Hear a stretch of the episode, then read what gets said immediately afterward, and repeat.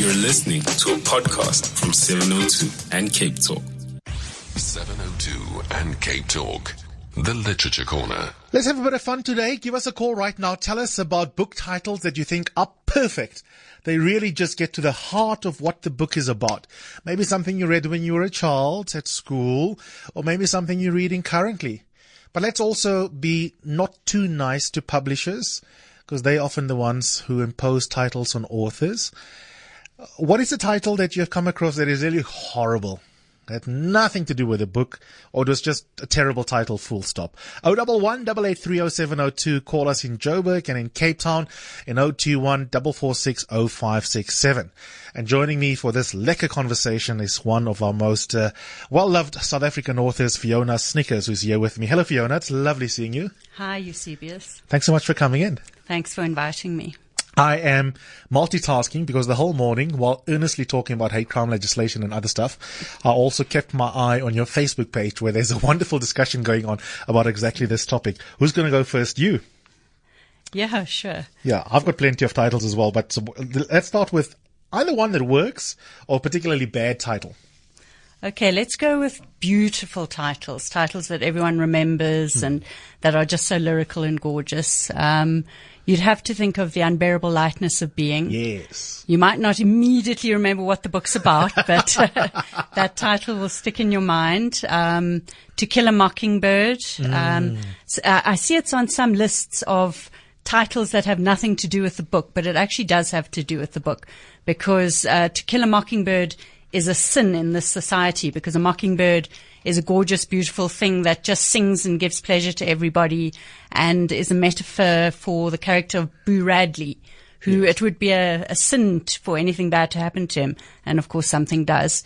Um, but I, I'm so I glad you say that because the whole title. morning when I saw To Kill a Mockingbird on your status update, I was like, okay, I keep like professing this was one of my favorite set works at school and I couldn't quickly enough like do justice to the title in my head. Okay, okay. Um, what else? Lovely titles. I've, I'm a big fan of, of the title Gone with the Wind. Um, I think it's become one of those iconic titles. Um, Gus Silber, who you mentioned earlier, uh, reminded us about Catch 22. Yes. Which, um, entered the language out of nowhere to become a saying in its own right. Yeah. Um, Do you know a simple title that that I really liked was also a set work for me at school, and I think it is it's also accurate in terms of just depicting what the book evokes is the old man and the sea. Oh yes, that's that's a beautiful title. Hmm. Yeah, um, I think that uh, authors were sort of aiming at something like that when they went for the old man who climbed out the window and did something or other. It's a very long title, Hmm. and then there's a little old lady who also walked out the door and did something or other. But those titles become so long that they don't stick in your memory. You just sort of go, the old man and blah, blah, blah. Where does the power lie with deciding titles, by the way? Who comes up with your titles? Let's talk about some of your book titles. What is their origins? How do you go about deciding them? Because I was explaining to my colleagues, uh, when I said to them, I want to have fun this week about book titles, that obviously for us as authors and for publishers, you want to ideally achieve two things. You don't always get it right. You want the title to result in book sales. And then the second aim is you hope you hope for a title that does the book justice in terms of what the book at its heart is about. And sometimes we don't get all of that. Yes, and as you were suggesting earlier, it's not always you, the author, who gets to choose the title. Um, my first published book was Trinity Rising, but that wasn't the title I originally gave it. I was guilty of long title disease. I originally called it The Fabulous True Adventures of Miss Sandton 2009. I love that. Ameri- American authors are particularly into lengthier titles than we are. And I found that here in South Africa, we like snappy titles, but now I see the publishers very scared that the snappy titles may not be understood are now giving a lot of, especially in, in non-fiction, then you have a long subtitle as an explainer almost. Yes, yes, yes. Um, yeah, no, the publishers, it was Jonathan Ball at the time, did not go for that at all. and um, because we were contemplating a series, we were trying to unify it with a sort of single series name. So it became Trinity Rising, which gave birth to Trinity on Air and Team Yeah. Trinity and so on. Um, and I think in the end they were right. I still have a kind of affection for that old title of mine, but I, I think they were right. Well, sometimes the, the snappy ones work, right? Like now following you. I mean, it just jumps out at you, the title. Yeah, yeah, I, I like that one. I chose that title, and the publishers were happy enough to stick with it. So Good stuff. I don't regret that. Okay, let's listen to, before we talk about uh, titles that haven't worked for us, um, our callers want to take part. Just put on your headphones for me, Fiona. 011 8830702. What is a really awesome book title that, I don't know, it's either beautiful on its own or it really captures the heart of what the book is about. Uh, in Cape Town, give us your suggestions on 021 4460567. Sipo, good morning. Hey, Yubi, how are you? Good, thank you. Yeah, I'd like to talk about uh, Niq Mhlongo's two, first two books, Doggy Dog and After Tears, Yes. uh, which he explained they were, they were used as a metaphor of the new democracy. So if you remember, those titles are perfect because they actually tell you, deal with what is happening in the story. In Doggy Dog, we find Dingz, who is a university student and is consumed by the party life in university, skipping classes. And uh, in the end, it's faced with other things, things like HIV and AIDS. And in After Tears, it, it mainly talks about this guy who failed his law degree Yes. and had to lie, you know, to, in order mm-hmm. to the parents because they were asking, when are you getting a degree and all of that.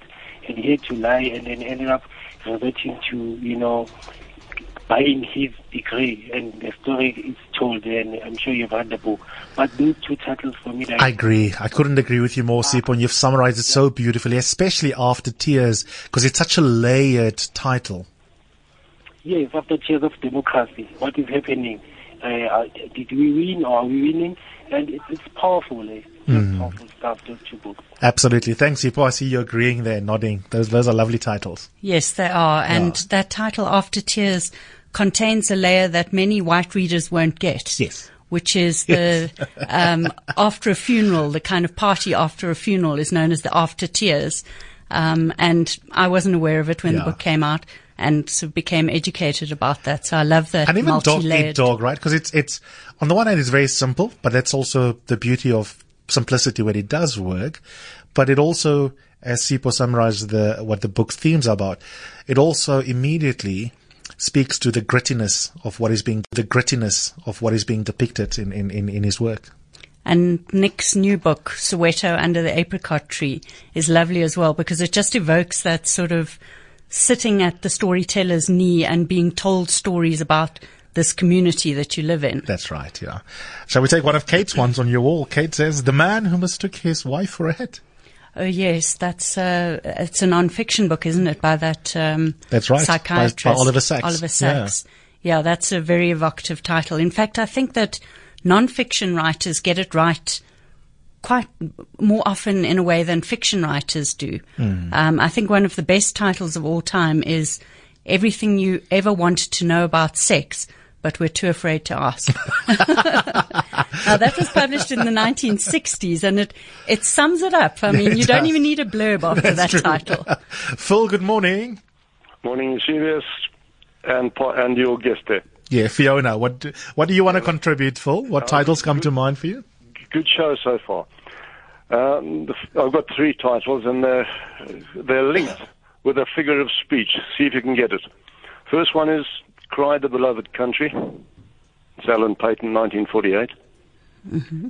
The Grass is Singing. Doris, uh, Doris Lessing, 1950. And The Cruel Sea by Nicholas Monsarrat is about 1953. Okay. Uh, what's the pathetic? What's uh, uh, Uh, you gave it away. Oh, linking them? Oh, that was pathetic, Phil, but good try. Obviously, you do know what it is. Yes, Yes. we do. There, there are a couple of um, figures of speech at work there. You've got the metaphor, you've got the transferred epithet and you've got your pathetic fallacy as well. Yeah, stunning. Well spotted in making those connections as well. D, good morning to you. Okay, we've lost D there.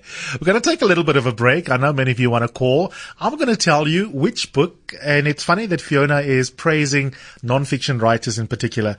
On the other side of this, she's going to tell you which titles she thinks are just awkward or haven't worked. I'm going to tell you, as I promised this morning, which non-fiction book that I think is good enough to win many awards, including maybe next year's Alan Paton, but is probably the most deceptive title that I've seen in years in South African non-fiction. 702 and Cape Talk. The Literature Corner. Yeah, we're having fun with book titles. Uh, and I'm hanging out with Fiona Snyckers. We're talking about book titles that are beautiful, evocative, that capture the heart of the book. But let's flip the script. Tell me which book title um, made you excited about a book. You then read it and you thought, wow, that had nothing to do with it, with the book. This title deceived me. 011 8830702 in Johannesburg and in Cape Town on 021 4460567. I'll go first this time, Fiona. I was just sharing with you during the spot break there. The Land is Ours by Tembeka Ngcukaitobi is a brilliant book. It has got nothing to do with land. And many people I mean, it was so funny. Like the whole of the EFF leadership was was at the Concord in the Concord foyer at the launch of the book. And I thought, I was if only you guys actually read this book. what it really is is a brilliant history of black legal thought. And it is not about contemporary land. That's not what it's chiefly about. So that's the first deception in the title. The second thing is, and I could be wrong here, I think the title, certainly for me, and I know reading is um, very subjective. You bring yourself even to the title of a book.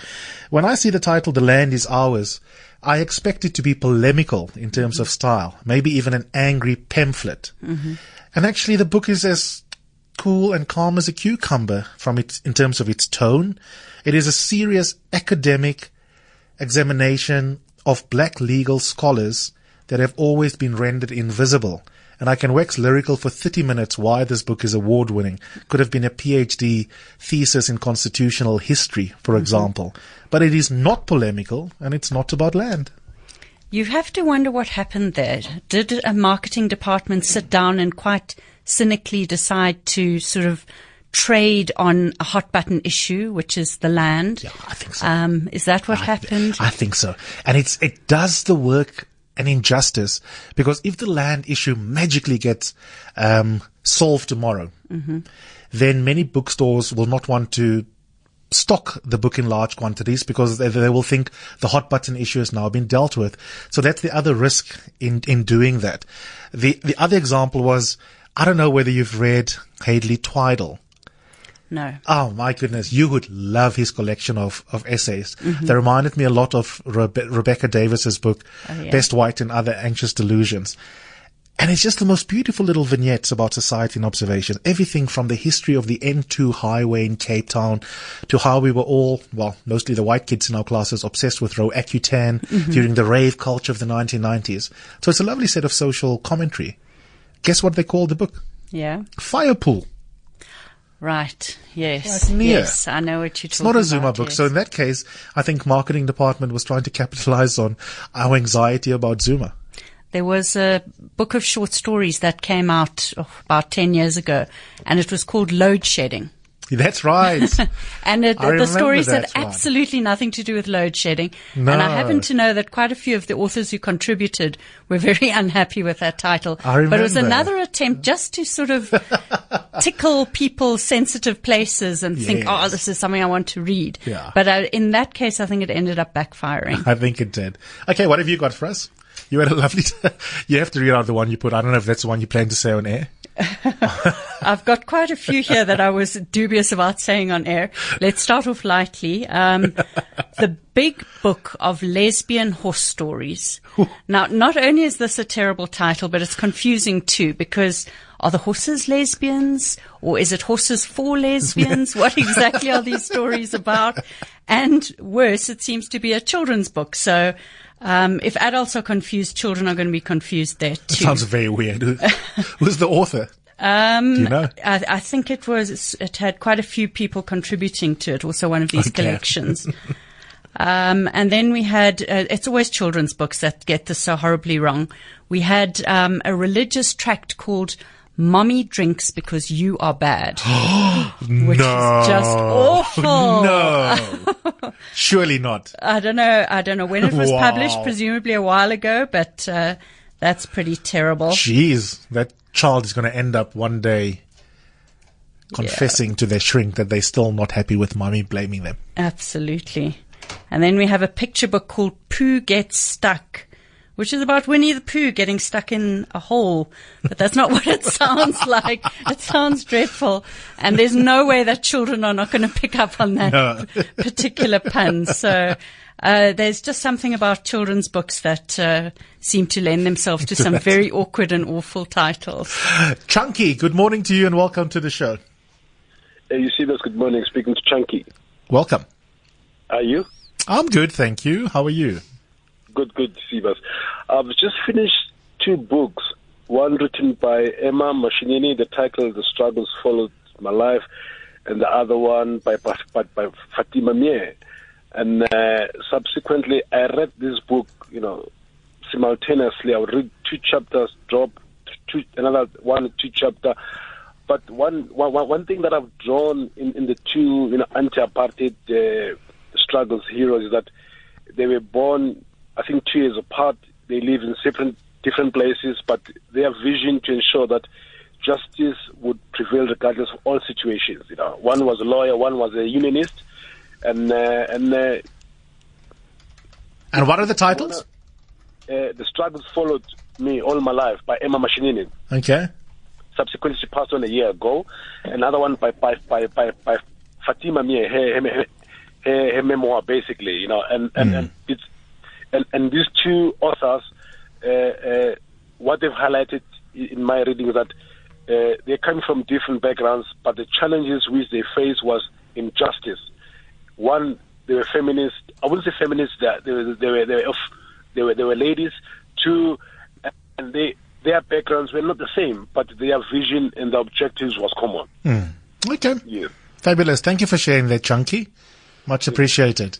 Okay, we've got lots of examples also on on Twitter. A lot of people agreeing with that uh, first one that we talked about earlier, the unbearable lightness of being. Beautiful, absolutely beautiful.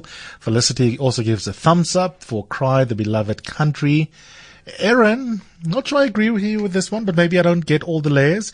Aaron says, Eusebius and Fiona, I love poetic titles, and one of the titles that I really love is In the Light of What We Know. And it has an epic narrative, and I need to read it again, but I absolutely, absolutely love it. Um, yeah, I suppose different titles will work for different people. Yes, definitely. Um, I know people who think that Gone with the Wind is the worst title ever, but I seriously disagree with them there. Um, How important are titles? I think they are the first line between the narrative and the potential purchaser. So they are vitally important. Um, and titles are very driven by fashion. Um, for example, books with the word girl in the title at a couple of years ago were all the rage. If you could somehow insert the word girl into your title, you were almost guaranteed of a bestseller, or so the marketing departments thought. Yeah. Gone Girl, the girl on the train, the girl who did this, the girl who did that. Um, in South Africa, we had I'm the girl who was raped, um, which is a very serious and, and very moving book. Um, and uh, it is an appropriate title, but it probably was trying to sort of hook a few extra sales by trading on the girl fashion. And now the girl has grown up and become a woman, so we have the woman in cabin 10, we have the woman at the window. Um, so now suddenly woman titles are the next big, big Yeah. thing. And as a writer, it's hard not to be seduced by, um, that fashion, by that thought that if you just get that title right, if you just jump on that bandwagon, you're going to have a bestseller. I totally agree with you. I do think they matter. I think what also goes with that, which we should talk about on another occasion because we're going to run out of time soon, is the title is important. And also, of course, the cover. yes. You know, the cover. I mean, now Falling News an excellent, Falling News an excellent example. One of my favorite sets of cover is the covers of Nthikeng Mohlele. I mean, look at that one. How beautiful is that, Fiona? Yes. Right, for Rusty. Bell. His titles and his covers. and the covers and as his well. books. so- well, and the books as well. But it just it it almost like the the the the cover, which I'll tweet in a second for you. You can't see it.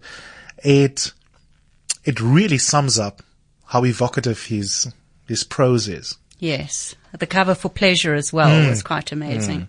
Let's take one final call. Rupert, good morning. Morning, Eusebius. I was just listening in my car and I had to pull over because I have a little uh, book title anecdote that has always appealed to me. There's a, a humor, humorist called Alan Coren.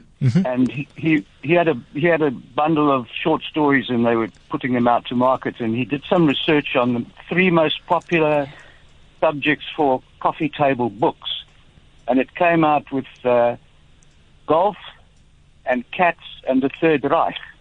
Yeah.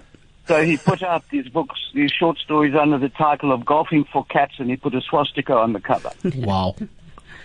That's right. He wrote for Punch, didn't he? A very entertaining writer. wow. Cheers. Thanks for sharing that, Rupert. Much appreciated. Fiona, where can people buy your books?